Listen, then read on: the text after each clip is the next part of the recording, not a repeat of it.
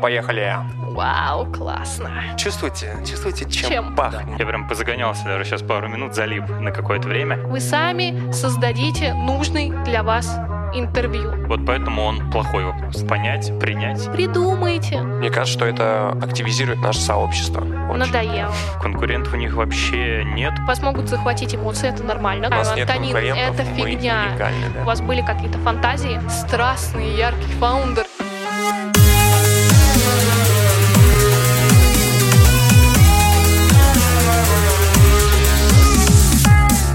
Всем привет! Меня зовут Антонина, и со мной Антон и Алексей. Привет. привет. Привет! Мы строим стартап-сообщество Сбери. И сегодня мы будем говорить в нашем замечательном выпуске о целевой аудитории вашего сообщества. Да, давайте еще детализируем в этом выпуске. Мы бы хотели подчеркнуть значимость того, что мы создаем сообщество не для себя, а для людей. Обычно как бывает? Я вот захотел и пошел и сделал. Да, вот так вот Да-да-да. делать не надо. Да, еще хотели бы уточнить, какие есть боли у людей, потому что на них ориентироваться при создании сообщества. Какая ваша целевая аудитория, да, как Тоня сказала тоже, как с ней работать, какие у нее есть потребности. А что сделать, чтобы узнать, что нужно нашей целевой аудитории? Вот Ну, как узнать? К тебе вопрос. Чувствуете? Чувствуете, чем, Чем? да, пахнет? мы уже говорили это слово, знаете, вот в М. первом выпуске, мне кажется, да? Каздевом. Точно! Пахнет каздевом или интервью. Это слово, которое я не буду гуглить, на самом деле. Не так давно с ним познакомился, но тем не менее, тем не менее, уже выучил досконально. Каздев, Каздев, а вот расшифровывается-то оно как? Давайте такую краткую справку подойдем. Давай. CastDev. Ну, Начнем как в Гугле. А, От английского это Customer Development, сокращенно CastDev. Вот поэтому так оно и произносится. Вообще, это процесс получения инсайдов от пользователей для создания, проверки и оптимизации идей развития продукта с помощью интервью и структурированных э, экспериментов. То есть, По своей сути, это просто клиентоориентированный подход к бизнесу, когда продукт решает проблему клиента.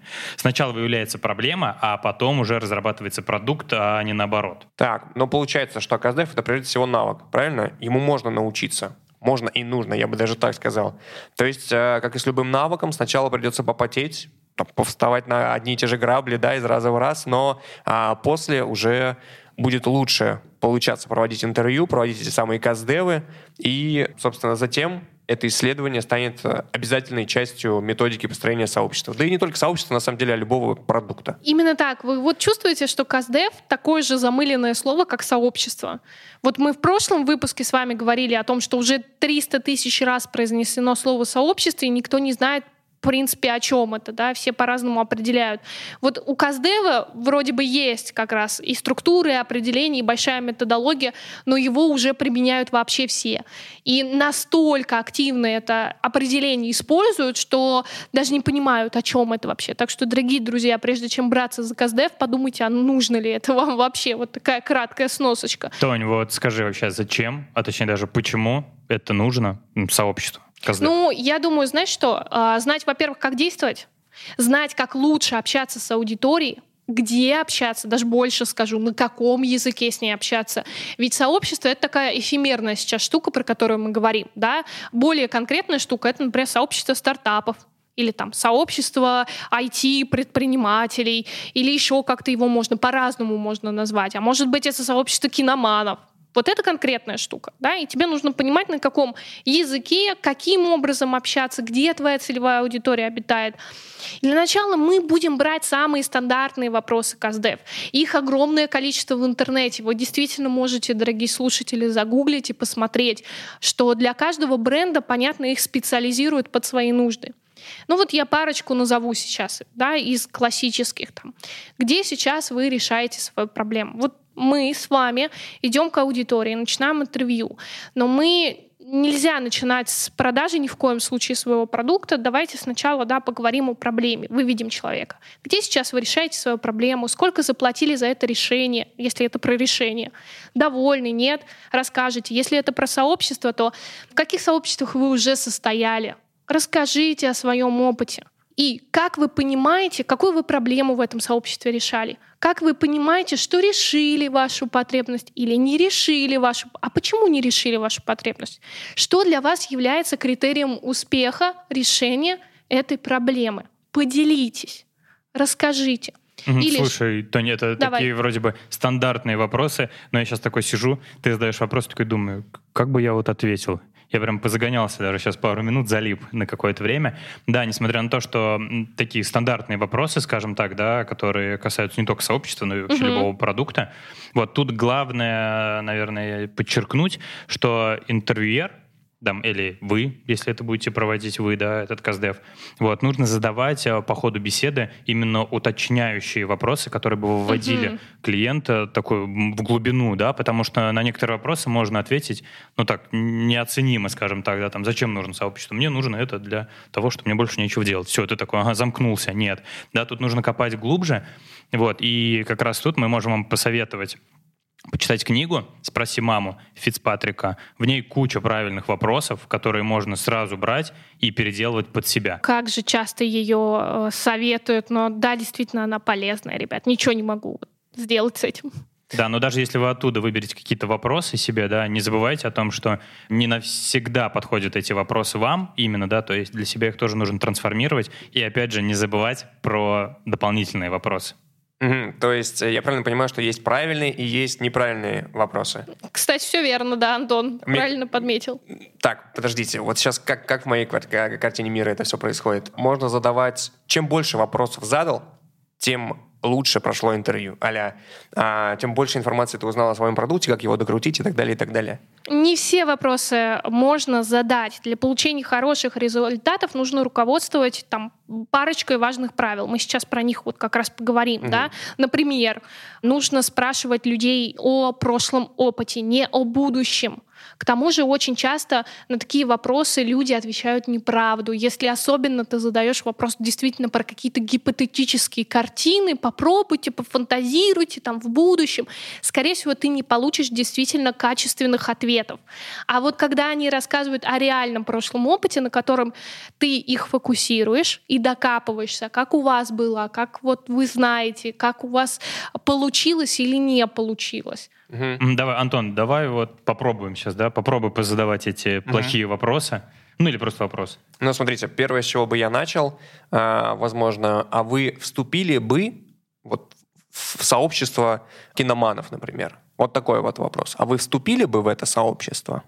Он какой-то очень простой, и на него можно ответить, типа, Да, да, нет. нет. Вот поэтому он плохой вопрос. Такие вопросы не надо А задавать. еще он про будущее. Вступили бы вы в будущем? Кстати, да. Но Ну вот, вот если видишь? так завернуть, видишь, я вот не сразу понял, к примеру, да, поэтому, опять же, нужно поработать так, чтобы каждый человек его услышал нормально. Либо, если ты понял, что я, к примеру, не понял, вот такая тавтология, Так. то тогда э, сразу докинуть дополнительный вопрос, чтобы меня именно включить в ту повестку, которую ты хочешь меня уточнить. Мгм. Ну, окей. То есть такие вопросы, они неправильные. Да, ты, кстати, хороший пример привел. А, И мы давай попробуем сейчас еще несколько таких примеров, таких вопросов привести. Например, когда вы вступили в сообщество там N, если мы знаем о человеке, что он был в этом сообществе, да, что вы для себя почерпнули из этого сообщества? Был ли, неправильно сказать, полезен для вас был опыт? Нет, ты как бы уже его натаскиваешь на определенный формат Мгм. какой у вас был опыт, точка. То есть ты не вклиниваешь туда оценочное суждение. Это очень сложно. Я просто по себе знаю, когда я проводила КСДВ сама, вот когда мы только начинали с вами сообщество, да, мне крайне было сложно убрать оттуда оценку. Хороший же продукт или там полезный же был опыт. Нельзя так говорить. Нужно как бы таким быть неким нейтральным а, проводником в его опыт. И Да. вот, например, про машины, там, да, даже условно сейчас предпринимательский опыт уйду. Когда вы в последний раз брали машину в аренду? Там человек говорит, да, вспомните о впечатлении использования услуги. Я не говорю, хорошая была услуга. Мгм. Вспомните о впечатлениях использования этой услуги. Он рассказывает. Открытый вопрос. Да, здесь реально главное понять, принять и ну, как бы действовать по этому плану, что вопросы нужно готовить заранее. Не получится, вот как мы сейчас, да, там пытались накидывать вначале, да, Мгм. не попадешь ты так никогда. Нужно прям реально приходить подготовленными. Вообще у таких интервью есть тоже свои некие правила, как у каждого сообщества. К примеру, на один ответ нужно выделять не больше двух-трех минут. Если человек куда-то повело, да, то можете остановить и перейти к следующему вопросу. Вообще весь разговор э, в целом должен быть не больше 15-30 минут, потому что потом уже тяжело. Сами себя вспомните, да, говорить э, без остановки по 30 минут это так ну, тяжко. Просто можно уйти куда-то вообще не туда. Но не бойтесь уточнять мысли респондента, как мы уже говорили, да, чтобы точно понять его суть, да, и попасть в его боль, понять ее. Также существуют негласные правила пяти почему, которые, наверное, всем уже известны. Добавлю про предыдущую мысль важная. Ребят, если забываете, даже 15 минут записывайте, запишите на диктофон, вы потом гораздо качественнее отработаете. Сколько бы это ни было, вы гораздо круче соберете инсайты, если это у вас записано. Если вы пытаетесь запомнить все в голову, не фиксируете ничего, считайте, интервью прошло в пустоту, потому что потом вы эти ответы придумаете. Вы сами создадите нужный для вас интервью. Расскажи про, кстати, правила пяти почему поподробнее, интересное. Да, про пять вопросов. Можем даже не рассказывать, да, в принципе, в названии так все понятно, что это такое. Я предлагаю просто сейчас прям вживую.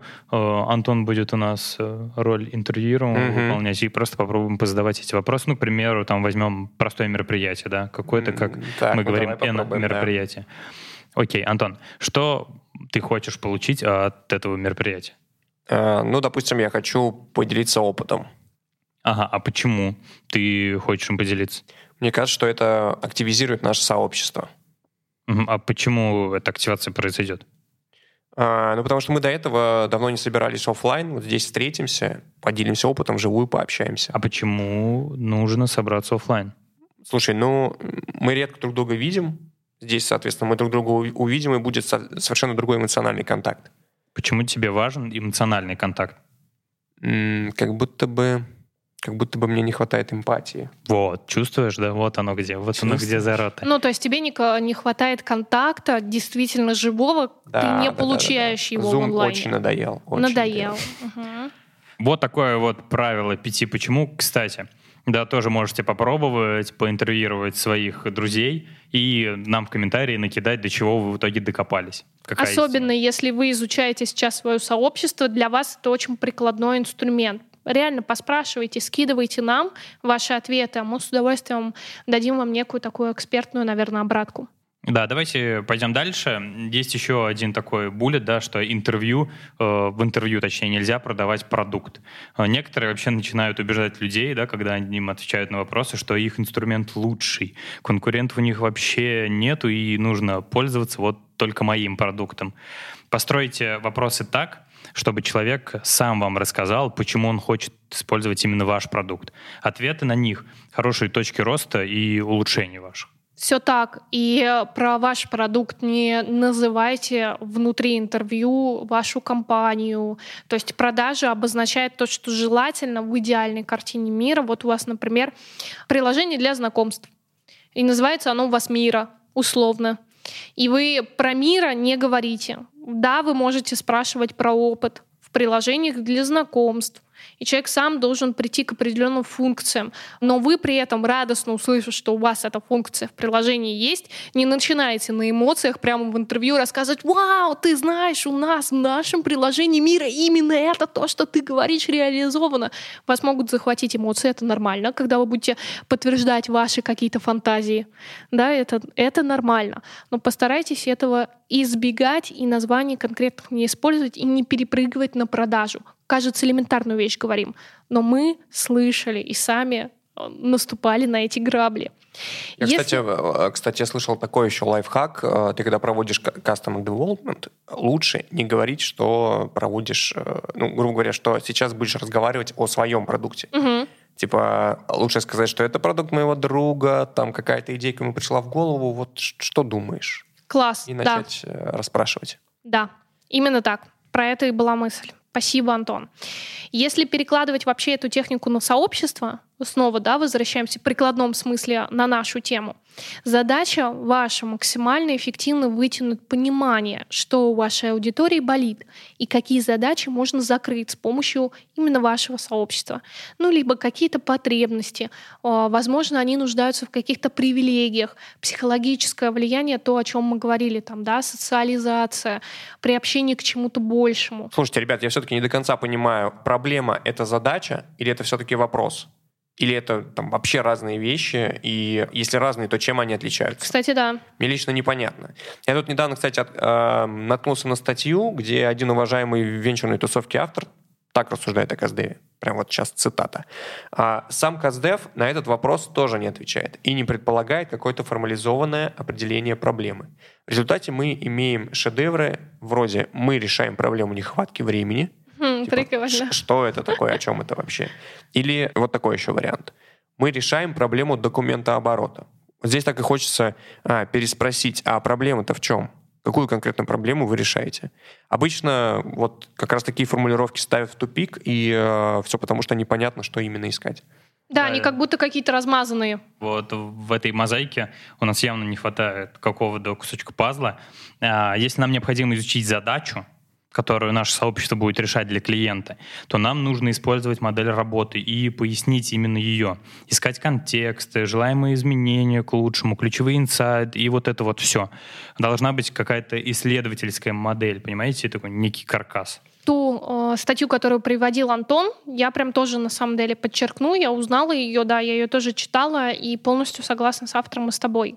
Действительно нужен некий каркас. Слушайте, получается, ну, как проще здесь сказать? Сформулируйте, пожалуйста. Нам нужно после формулирования гипотез не просто гипотезы, а докопаться до сути. О чем это? Или, типа, мы в сообществе решаем не проблему нехватки общения, а отсутствие условий для комфортного общения, правильно? То есть мы решаем, ну, там, например, что я имею в виду под условиями? Это площадка, мероприятие или какой-то там телеграм-канал, какое-то пространство, где можно общаться, онлайн или офлайн. Ну да, чем четче информацию и такая будет больше прикладная, тем круче и полезнее. Вот э, вы очень важную сейчас штуку раскопали, которую нужно подчеркнуть нашим слушателям, что нужно постоянно копать, копать, копать и идти дальше. Если вы формально вначале там сформулировали себе какую-то гипотезу, вот, кстати, про это мы сейчас тоже скажем по поводу формулирования гипотезы, есть тут тоже свой секрет фирмы, так сказать. Продолжайте копать, продолжайте смотреть. Э, Нехватка времени, как правильно сказал Антон, и как пишут э, те же самые авторы в статьях, это действительно бич какой-то некий, да, это непонятная фраза, что именно конкретно вы решаете. Нехватки времени у всех не хватает времени. А Что именно у вашей конкретной целевой аудитории? Поясняйте, структурируйте. Может быть, у вас у целевой аудитории несколько сегментов, и вы будете решать вообще несколько болей, и они будут отличаться. Это тоже может быть. Я считаю, что самое важное в этой огромной работе именно инсайты, формирование этих ясных карт инсайтов. Ну, тут два момента. Первый — это составить понятную подробную таблицу в том же Excel с ответами и вашими вопросами. То есть очень все просто. Мгм. Вопросы сверху накидываем, да, дальше у нас респонденты пошли, и фиксируете основные буллеты. А второе — это уже визуализация. После того, как вы накидали вот такую вот модель, текст, вы ее визуализируете. Можно в том же приложении мира. Какие боли вы выявили? Какие открытия вы совершали в процессе разговора с человеком? Ваши личные инсайты. Попробуйте, может быть, даже это зарисовать, позадавать этим инсайтам, которые вы выявили, правила вот пяти почему, да, упражнения. Позадавайте почему, почему, почему, покопайте. И показывайте эту логичную цепочку, прям визуализируйте ее. Знаете, еще мне сейчас мысль пришла. Тут должно быть такой красный баннер ядовитый. Три красных восклицательных знака, и должно написано «капсом быть важно». Потому что, сейчас послушайте, поймете сразу, никакую гипотезу подтвердить на глубинном интервью невозможно. Это делается не так. Запомните, потому что все, что вы спросите и узнаете у клиента, может быть как истиной, так и просто его фантазией. Вы можете задать вопрос не тому человеку, человек может прийти не в том настроении. Вот это тоже важный фактор, который нужно, не нужно брать как истину, да, когда вы хотите подтвердить свою гипотезу. Именно поэтому гипотезы на глубинных интервью их не проверяют, а именно формулируют, правильно? И уже потом сформулированную гипотезу проверяют на количественных исследованиях.